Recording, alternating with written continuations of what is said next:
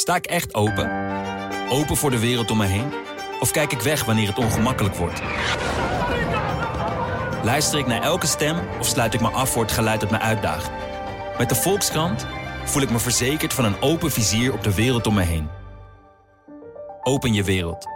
De Volkskrant. Dit is Elke Dag, een podcast van de Volkskrant. Mijn naam is Pieter Klok, hoofdredacteur van deze krant. Vandaag gaat de klimaattop in oliestaat Dubai van start. Volgens sommigen de belangrijkste klimaattop sinds die van Parijs. Wat staat er op het spel? Wat kunnen we verwachten? En welke oplossingen zijn er om het transport te verduurzamen? Dat ga ik uitgebreid bespreken met Bart van der Weijer, onze energie-expert en ook duurzaamheidsexpert. En Maarten Keulemans, die eigenlijk overal verstand van heeft. Maarten, uh, ja, we hebben natuurlijk de laatste tijd vaker merkwaardige locaties gezien waar toppen werden gehouden. Maar een klimaattop in Dubai is wel heel raar, ja. want het is het meest verspillende stad zo'n beetje van het westelijk halfrond. Ja, het is hoe je het ook bekijkt, uh, bij echt gewoon lachwekkend. En dan wordt het ook nog eens een keertje voorgezeten door uh, Sultan Ahmed Al-Jabbar. Uh, dat is een, uh, nou ja, een rijke oliemagnaat eigenlijk. De man is, uh, staat aan de top van, van ja, een oliebedrijf, het staatsoliebedrijf van Abu Dhabi. Dus het is, wel, het is echt een top onder een slechte gesternte. Aan de ene kant is dat gewoon omdat die toppen die roleren per, per keer van gebied naar gebied. Dus op een gegeven moment is dat gebied gewoon aan de, aan de beurt. Ja, uh, aan de positieve kant kun je zeggen, het is ook hun wereld. Natuurlijk moeten ook uh, landen als Abu Dhabi en, uh, en de Verenigde Arabische Emiraten worden meegenomen in, in ja, de transitie, in het klimaatprobleem. Ja. Het is ook hun klimaatprobleem natuurlijk. Daartegenover staat natuurlijk dat steden als Dubai, maar ook landen als Saoedi-Arabië zich erg aan het voorbereiden zijn op het tijdperk dat we geen fossiele brandstoffen meer hebben of daar ja. veel minder afhankelijk van zijn. Dus je kunt zeggen, daar past dit wel bij. Ja, kijk, weet je wat het wel is? Dit voorzitterschap is gewoon belangrijk bij zo'n top. En, uh, en deze meneer uh, Al Jabber, die heeft er gewoon blijk van gegeven dat hij ja, toch een soort dubbel spel speelt. Hij heeft, uh, er kwam eerder aan het licht dat nou ja, oliebedrijven ook inzagen hebben in, ja, in de mailwisseling tussen de voorzitter en de landen. dus dat is gewoon, dat zijn natuurlijk geen, geen goede, goede zaken. Ja, er waren ook ja. al berichten over Saoedi-Arabië, die dan onder het mom van dat ze streven naar een groene wereld en duurzaamheid eigenlijk proberen om sommige ontwikkelingslanden zo lang mogelijk afhankelijk te houden van de olie. Hè? Ja, ja, dus het is, het is even afwachten wat dit allemaal wordt. Kijk, de andere kant is de trein rijdt gewoon. En mm -hmm. uh, ook zo'n voorzitterschap van, uh, van deze meneer Al Jabbar, dat zal natuurlijk ook weer niet zo gek veel, uh, veel uitmaken in ja, de grote gang der dingen. Nee, en, en welke trein rijdt er precies? Welke, welke belangrijke besluiten moeten er genomen worden? de trein die rijdt is natuurlijk dat we allemaal aan het matigen zijn. De grote doorbraak was in de klimaattop van Parijs. Toen werd eigenlijk voor het eerst al gesproken van, nou ja, oké okay, jongens, we gaan nu op vrijwillige basis mogen landen gaan zeggen wat ze gaan bijdragen aan het verminderen van hun uh, broeikasgassen. Mm -hmm. En uh, dat is eigenlijk sindsdien de systematiek. Het interessante van deze top is dat er voor het eerst eigenlijk gaan de landen met elkaar, elkaar eens diep in de ogen kijken en eens uh, kijken van hoe ver zijn we eigenlijk in het, in het, is het terugdringen van broeikasgassen. Maar de ja. methode van Parijs was dus we moeten het beperken tot anderhalve graad. Hè? In principe ja. de opwa opwarming. Twee, well below two degrees. En dat ja. wil zeggen van ja, twee graden dat is echt absoluut maximum. Daarboven wordt het link, wordt het gevaarlijk. Daarvan daarboven krijgen proces die we niet meer goed kunnen omkeren.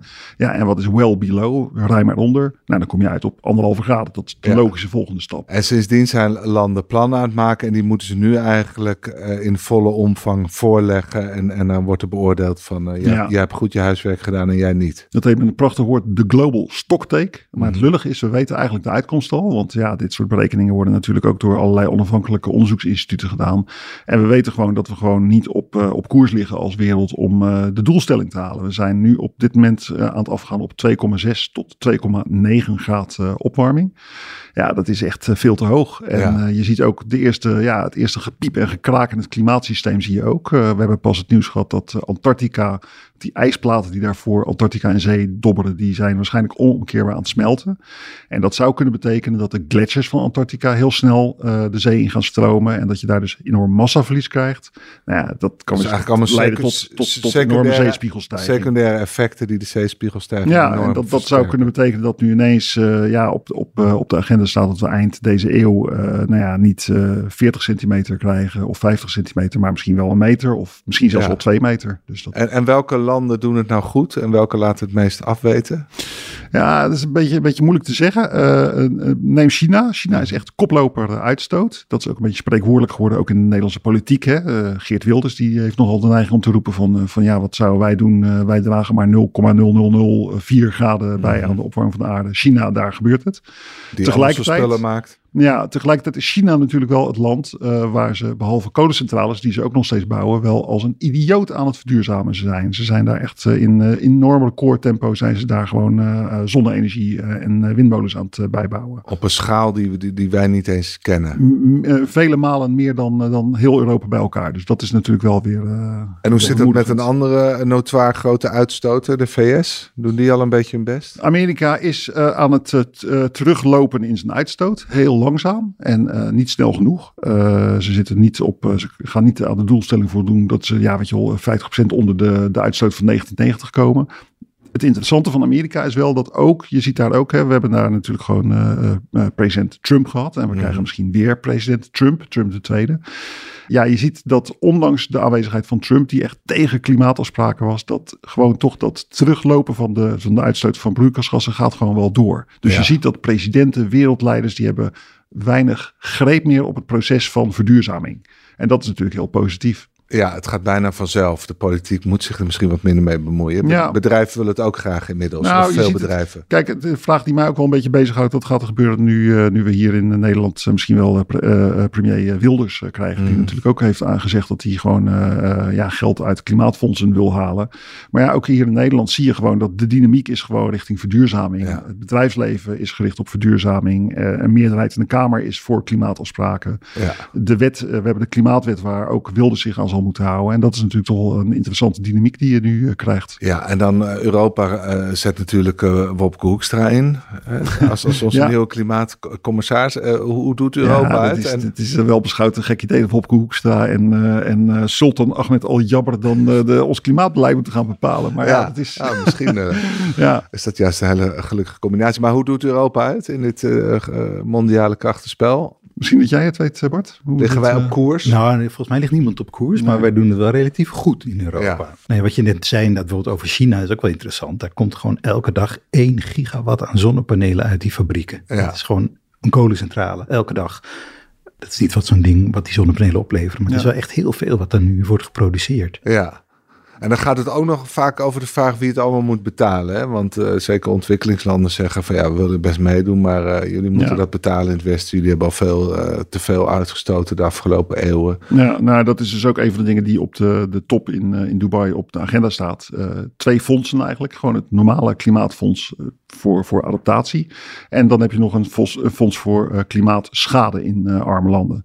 Daar zijn ze eigenlijk vorig jaar is dat besloten van oké, we gaan zo'n klimaatfonds oprichten. Dat was toen een Sharm el ook zo'n rare plek. Ook zo'n zo'n rare plek. Dit jaar, in de loop van het jaar zou het moeten zijn ingevoerd. Dat is niet gebeurd. Die onderhandelingen zijn eigenlijk mislukt. En ja, het wordt heel spannend of daar in Dubai daar weer wat schot in, uh, in gaat komen. Arme landen die zeggen allemaal van ja jongens, als wij overstromingen krijgen, dan mag het Westen daar eens een keertje voor gaan betalen. Want het Westen is immers de kampioen uitstoter. En ja, als zij dan klimaatschade krijgen, is het logisch dat de vervuiler betaalt. Ja, en Europa is daar nog wel bereidwillig volgens mij. Maar ja, Europa is bereidwillig, maar andere landen liggen dwars. En het is gewoon, ja, het is en ook heel ingewikkeld qua definities. Hè, wanneer is iets precies klimaatschade en wanneer is iets uh, ja, gewoon uh, achterstallig onderhoud van zo'n land zelf. Mm -hmm.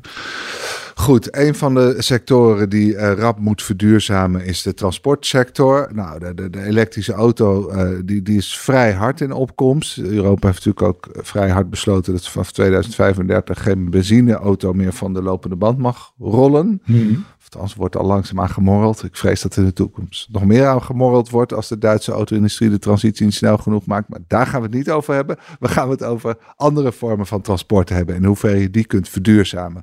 Bart, jij hebt je daar heel erg in verdiept de afgelopen maanden. Daar verdiep je eigenlijk altijd al in.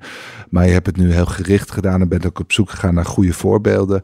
Uh, laten we beginnen met de truc. Ja. Uh, ja, het is toch, toch een sector die heel veel uitstoot. Of het nou is in steden, snelwegen. Ja. Uh, tot nu toe lukt het naar mondjesmaat om, om die te elektrificeren. Nou, mondjesmaat is nog een positieve benaming. Bijna niet.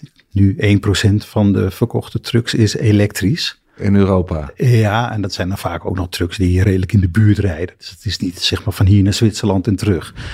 dat bestaat eigenlijk nog bijna niet. Dan ben ik ook naar op zoek gegaan om mee te rijden met een truck naar, nou ja, op zo'n internationaal transport. Nou, er was eigenlijk geen enkele transporteur te vinden in Europa die dat al doet. In Nederland, die dat al doet. Uh, dus ik heb een rondje gemaakt uh, binnen Nederland. Nog steeds wel een flink stuk met een grote truck. Uh, maar dan zie je eigenlijk al waarom het moeilijk is. Mm -hmm. En het is moeilijk omdat zo'n truck is drie tot vier keer zo duur als een dieseltruck. Nou, dit is een sector waar de marges heel dun zijn. Dus uh, ja, hoe ga je dat in godsnaam verdienen? Maar bij auto's is die factor niet drie tot vier keer. Wat is het Daar verschil? is hij kleiner. Nou, dat is natuurlijk omdat de eerste elektrische auto al in 2012, of tenminste de echte elektrische auto, de Nissan Leaf in 2012 kwam. En inmiddels is die industrie is echt al om aan het gaan. Dus die worden in flinke aantallen geproduceerd. In Nederland is één op de 4,5 auto is nu volledig elektrisch. Dus daar is echt een markt. Mm -hmm. En massa. En massa betekent dat het goedkoper wordt. Um, bij trucks is dat nog niet het geval. Mm -hmm. Dat gaat ongetwijfeld gaat het beter worden. Uh, maar zo'n markt moet op gang komen. Maar zit, zit, zit die markt dan vooral in, in, Het zit alleen maar in die accu, want die truc is hetzelfde, toch? Of? Ja, de accu is de grootste kostenpost. Dat is bij de auto trouwens ook zo, maar die is natuurlijk veel kleiner. Ja. Een, een, accu van een truck is ongeveer net zo groot als, als 20 Renault Zoe's, die kleine elektrische autootjes. dat is echt enorm. Uh, dat is een enorm gewicht en een enorme kostenpost. Daarom is die duur. Mm -hmm. Uh, nou goed, er zijn wat subsidies voor. En je ziet ook wel als je eenmaal met die truck aan het rijden bent, dan wordt het weer goedkoper. Ja, maar jij had toch iemand gevonden die zo'n truc had. Maar waarom is op die, is op die specifieke plek wordt dan zo'n truc ingezet? Wat, wat is dus de drijver daarachter? De drijver is dat je, je moet een klant vinden die bereid is om voor langere tijd te zeggen, ik wil die meerkosten wel betalen. Ja. Uh, en dat zijn vaak grote bedrijven. Uh, nou ja, in, in het geval van de klanten die ik tegenkwam zijn dat Nike en Heineken en dat maar soort die bedrijven. kunnen de goede mee maken, een jaar verslagen. Oh, en... Ja, die kunnen dan zeggen, nou we zijn goed bezig. Hè. Kijk, ons is uh, het klimaat een handje helpen. Maar dit soort klanten zijn ook gewoon nodig om zo'n markt op gang te brengen. Mm -hmm. Dus de meeste transporteurs zijn vrij klein die denken nog helemaal niet aan, uh, aan, aan de dag van overmorgen of nog verder. Dus als er, als er bedrijven zijn die zeggen, nou oké, okay, wij willen daarin investeren, dan helpt dat toch om zo'n markt op gang te brengen. Dus ja. het is aan beide kanten. Ze zijn, ze maar het begint bij de klant. Ja. En, en een klant die ook wat kan leiden, die, die dus uh, ja, niet elk dubbeltje hoeft om te draaien. Want de transportsector zelf is natuurlijk een, een, een sector met lage marges. Ja. En ja. Dat zie je ook aan de inzet van Bulgaren. Zo alles moet goedkoop, het mag allemaal niks kosten. Ja. Dus, dus dan is het vrij moeilijk om, om die draai te maken. Ja, en, en de meeste transporteurs die denken ook vooral aan volgende week en niet aan uh, 2028. Ja, maar goed, je hebt dus Heineken, je hebt Nike. Heb je genoeg van dat soort klanten? Nee, absoluut niet. Uh, maar goed, wat je, wat je wel hebt is dat je nu eindelijk kan gaan, gaan experimenteren. En om met die trucks te gaan rondrijden, ervaring op te gaan doen. En dan kan je langzaam gaan uitbreiden. En op weg daar naartoe loop je weer tegen allemaal hobbels aan. Want uh, ja, de praktische welke, bezwaar. Welke, welke bouwers zijn op dit terrein actief? Je, allemaal. bent, je bent bij DAF geweest? Ja, uh, DAF, DAF uh, maakt inmiddels ook elektrische trucks. Ik heb de indruk dat ze dat nog met enige tegenzin doen. Ze vinden daar hun verbrandingsmotor nog heel erg mooi. Maar andere bedrijven als Volvo en Daimler en uh, Scania, die zitten wel echt vol op elektrische trucks. En ongeveer, maar voor allemaal is het een kleine activiteit. Dus nog niet één speler die er, die er bovenuit uh, steekt en, en die, die echt al heel, heel veel van. Nee, er is er geen één die, uh, zeg maar zoals bij auto's, dat je echt al een flink aandeel hebt. Het is allemaal nog een beetje marginaal. Maar ben je optimistischer geworden na dit verhaal? Nou, niet meteen. Oh. Helaas. Uh, nou ja, omdat er natuurlijk heel veel andere hobbels nog zijn. Het is duur, mm -hmm. maar uh, we reden ook door Nederland. En dan zie je eigenlijk dat je nergens onderweg kan laden. Ja. En dat geldt voor Europa nog helemaal. En er moet dus een hele nieuwe laadinfrastructuur, zoals dat verschrikkelijke woord is, uh, aangelegd worden. En dat moet dus langs alle snelwegen door heel Europa om die vrachtwagens te kunnen laden. En dat zijn er nogal wat. Hè. Als, je, als je alle trucks tegelijkertijd wil laten laden, moet je mm. geloof ik 60 kerncentrales bijbouwen om dat aan te kunnen. Maar goed, de laders zijn er nog niet eens. En die zitten ook vaak op plekken waar nou niet per se heel veel mogelijkheden is om eens even een lekkere dikke stroomkabel aan te leggen. Namelijk een parkeerplaats ergens langs de snelweg. Maar goed, we hebben dus nog meer van die klanten nodig. Maar kan de overheid hier ook nog iets in betekenen? Nou, de overheid heeft subsidies. Mm -hmm. uh, die zijn, vindt de sector natuurlijk te laag. Uh, maar de overheid moet vooral, denk ik, op Europees niveau gewoon gaan investeren in een goede laadinfrastructuur. Ja. Er moeten laadpalen komen voor vrachtwagens. Ja, goed. Je hebt ook op een elektrisch binnenvaartschip gezeten. Is, is, ja. is dat dezelfde discussie? Uh, hebben ze daar ook een, een klant nodig die, die dit ja. belangrijk vindt en hierin wil investeren? Ja, dit is uh, en dan vooral langere termijn. Hè, want zo'n schip is natuurlijk, dat, dat kost nou, een paar miljoen om dat om te bouwen. Dus dan moet je een klant hebben die zegt, nou weet je, de komende zeven, tien jaar ben ik je klant. En dan kan je die extra kosten ook een beetje gaan terugverdienen. Dit was een waterstofschip. Mhm. In feite zit dat uiteindelijk, vaar je dan op een elektromotor, maar die wordt aangedreven door waterstof. Dat bestaat helemaal niet. Dat, is, dat moet allemaal vanaf nul worden ontwikkeld. Die elektromotoren zijn er misschien, maar de opslag van waterstof is een uitdaging. Het transport van waterstof, het maken van waterstof is ook nog een uitdaging, want het is er bijna niet. Dus het is één grote, het is allemaal experimenteren en uitproberen. Ja, ja. goed. En dan komen we bij de allermoeilijkste, de luchtvaart. Ja. Uh, daar is nog geen elektrisch vliegtuig. Heel klein vliegtuigje. Dat is een paar jaar geleden is het kanaal overgestoken in een elektrisch vliegtuig om uh, de beroemde vlucht van Blériot na te bootsen. Maar dat moest wel de andere kant op, want anders hadden ze wind tegen en dan zouden ze het niet halen. Dat is ongeveer. Er zat ook niemand in. Er zat één iemand in, die heeft het te nood gehaald. Maar dan heb je het over een soort drone of zo. Nee, het was wel een, het was een soort, soort Cessna, weet je, zo'n klein. Ja. en die, die vliegen ook al rond in Nederland. Maar dat is echt, dat is laden, de lucht in en dan heel snel toch maar weer landen.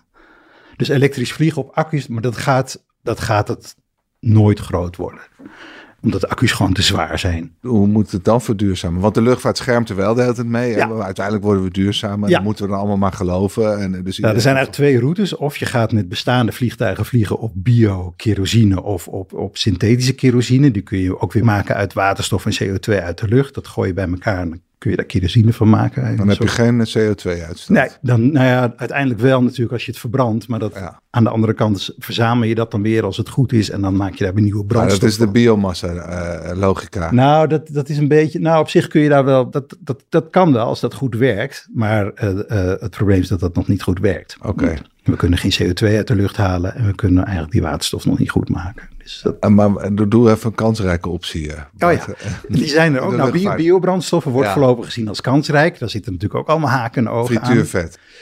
Ja, uh, maar dan moeten we wel heel veel patatfriet gaan eten om, uh, om al die vliegtuigen te kunnen laten vliegen. Dus het is ook van afval van allerlei andere dingen die je wil gaan verzamelen en die gaan omzetten. En dan mag het niet concurreren met de voedselvoorziening. Nou, dat is voorlopig is dat de route. De andere route is ook weer waterstof. Daar wordt nu vooral in Nederland, maar ook wel bijvoorbeeld door Airbus groot op ingezet. Dan gaan we vliegen op waterstof. Ook dan heb je weer twee routes. Of je maakt er elektriciteit van en dan ga je met elektromotoren en propellers ga je die vliegtuigen aandrijven. Of je gaat die waterstof verbranden in een motor die heel erg lijkt op de motoren die nu ook onder vliegtuigen hangen. Nou, dat kan technisch allemaal, is ook aangetoond dat het kan. Het enige probleem is dat echt alles anders moet aan een vliegtuig dat op waterstof vliegt. Oké, goed. Ben je na die drie verhalen een hoopvolle mens of heb, je, uh, heb je meer hoofdpijn? Nee, nee, nee. Ik geloof, ik geloof dat, het, dat het lukt. Alleen, ja, dit is echt iets van de lange adem. Een toestel dat nu, een nieuw vliegtuig, dat nu op de tekentafel ligt, dat zal tot 2075 vliegen. Ja, maar een pijnlijke constatering is ook dat de, de winst die je al boekt, gaat waarschijnlijk verloren, omdat mensen wereldwijd nog steeds meer gaan vliegen de komende jaren. Dat is ook nog zo'n dingetje. Ja, de luchtvaart groeit, vooral in Azië, waarschijnlijk straks in Afrika. Dus alle winst die je nu boekt door zuiniger te vliegen, die is binnen een paar jaar opgesoupeerd door de groei van de luchtvaart. Dus en dat is dan toch niet een veel effectievere strategie om gewoon minder te vliegen? Dat is uiteindelijk. Bij wet? bij wet, ja. ik denk dat je dat niet, niet gaat afdwingen. Dat gaat niet lukken. Oké. Dankjewel, eh, Bart. Uh, Maarten, we moeten het ook over asfalt hebben. We vergeten soms dat fossiele brandstoffen ja, ook in plastic zitten, maar ook, ook in asfalt, denk ik. Hè, zo ja. het formuleren. En, en, en daar wordt ook gezocht naar alternatieven. Valt ook onder de transportsector, ja, inderdaad. Ik ben gaan kijken. Maar is dat vanuit het oogpunt van duurzaamheid of omdat ze het gevoel hebben, uh, hebben we het gewoon op een andere manier doen? Nou ja, de, de wind waait een beetje uit verschillende hoeken. Natuurlijk heeft het te maken met duurzaamheid. Uh, wat, wat erin zit zijn bitumen. Dat is uh, zeg maar de laatste fractie van, van als je uh, ruwe olie gaat destilleren. Was altijd een beetje een restproduct van, van de oliedestillatie. Maar dat is, ja, het is wel, wel degelijk fossiel. En uh, ja, uh, om duurzame redenen moet je dat natuurlijk vervangen. Aan de andere kant is het ook gewoon een financieel ding. Want uh, de bio-asfalts waaraan ze nu werken, dat is, die kan je bij lagere temperaturen verwerken. En dat scheelt natuurlijk ook weer geld. En het scheelt ja. ook dat scheelt weer uitstoot. Want je zou zeggen, als je fossiele brandstoffen, bitumen, als je het verder niet verbrandt, is het toch niet zo erg? Nee, nee, dus... nee klopt. Maar ja, je moet het wel. ja, het is, maar uiteindelijk heb je het gewoon niet meer als we geen olie. Nee, meer, het is precies. Ja, ja. ja. En het, dit gaat ook vooral om, weet je wel, de verwerkingstemperatuur en ja, ook de symboliek die er denk ik wel van uitgaat. Ja, want wordt, wordt het dan, krijgt het een andere kleur, ons, ons wegdek van de toekomst? Nee, ja, ik dacht ook, krijgen we een groen asfalt of zo? Ja. Maar is een beetje bruinig, maar het is nog steeds wel heel donker. Als je het gewoon ziet, dan, dan zie je niet echt een verschil met een normaal wegdek. En, en heb jij er over... op LED. ja, heb jij er overheen gereden? Ik heb er overheen gereden. Ik heb opgestaan. Ik heb opgedanst. Ik heb opgesprongen. Het is, uh, nou, het is gewoon asfalt. Ja. Heel saai. Oké. Want dan wil ik nog een ander onderwerp met je bespreken. Ja, je had afgelopen weekend ook een interview met iemand. En die zei, ja, het gaat waarschijnlijk misschien wel niet lukken om die temperatuurstijgingen uh, binnen de perken te houden. We moeten ook over andere dingen gaan nadenken. Maar tegelijkertijd is dat altijd een hele ongemakkelijke discussie, omdat ze bang zijn als je die discussie voert dat je naar de wereld uitstraalt van nou, we kunnen het ook op een andere manier oplossen. Dus ja. gaat u maar lekker door met uitstoten. Ik sprak uh, Detlef van Vuren, dat is een mhm. hoogleraar in Nederland en hij is uh, onderzoeker bij het Planbureau voor de Leefomgeving. En hij is echt expert in het terugdwingen van nou, in, de, in de koolstofbudgetten. Dus hoeveel stoten we uit met z'n allen. En hij zegt van ja, als je gewoon dus de rekensommen ziet, dan is eigenlijk nog maar één manier om die anderhalve graad nog te halen. En dat is als we gewoon als een gek ook CO2 uit de dampkring gaan halen en ondergronds gaan, gaan opslaan is helemaal geen oneindige oplossing. Denk nou niet van, oh, makkelijk, dat doen we wel even, dan zijn we er vanaf. Want dat heeft maar een eindige capaciteit.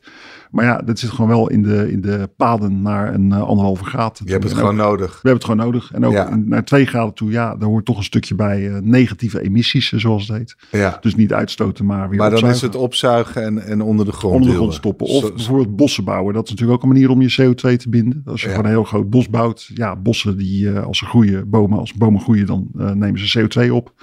En dan zetten die het op in uh, biomassa. Dus ja, en dan heb je nog de echte freaks, om het zo te zeggen. Die, die willen nog kijken of je zonlicht op de een of andere manier kan tegenhouden. Ja, dat is een hele omstreden oplossing. Uh, geoengineering heet het met een moeilijk woord. En dat wil eigenlijk zeggen dat je gewoon probeert uh, het klimaat te, naar je hand te zetten. Door, laten we zeggen, witte wolken te maken.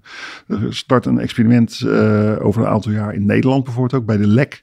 Waarbij ze willen proberen om ja, witte wolken te maken. Gewoon om te kijken van, kan je nou een wolk maken die het zonlicht zonlicht weerkaatst. Waardoor je gewoon minder zonlicht de, aard, uh, de aardop... Uh, maar je moet het dan wel uit de atmosfeer kaatsen, toch? Je moet het wegkaatsen, ja. En het hele lullige is, ik heb hierover gehad ook met een paar, uh, toevallig voor de onze komende krant van zaterdag met een paar wolkenexperts die hier ook veel van af weten.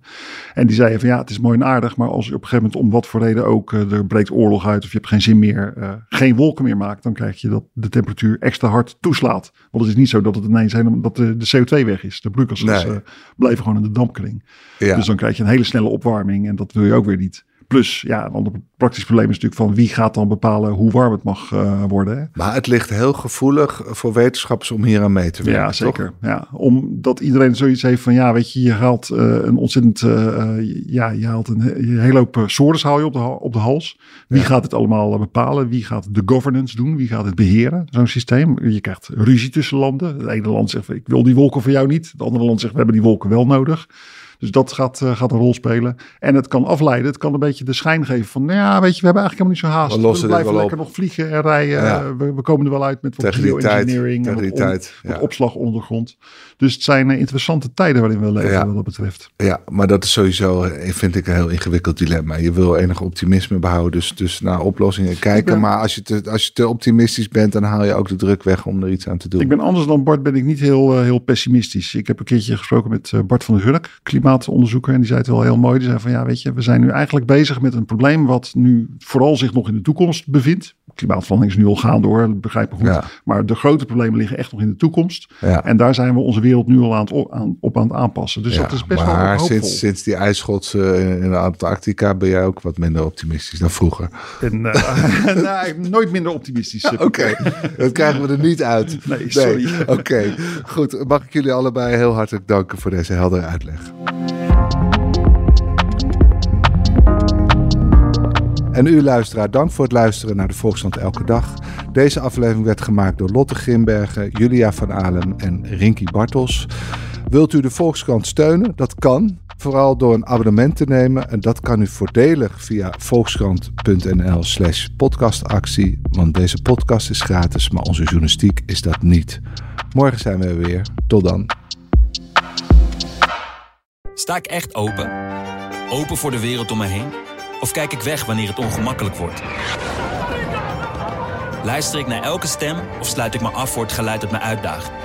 Met de Volkskrant voel ik me verzekerd van een open vizier op de wereld om me heen. Open je wereld. De Volkskrant.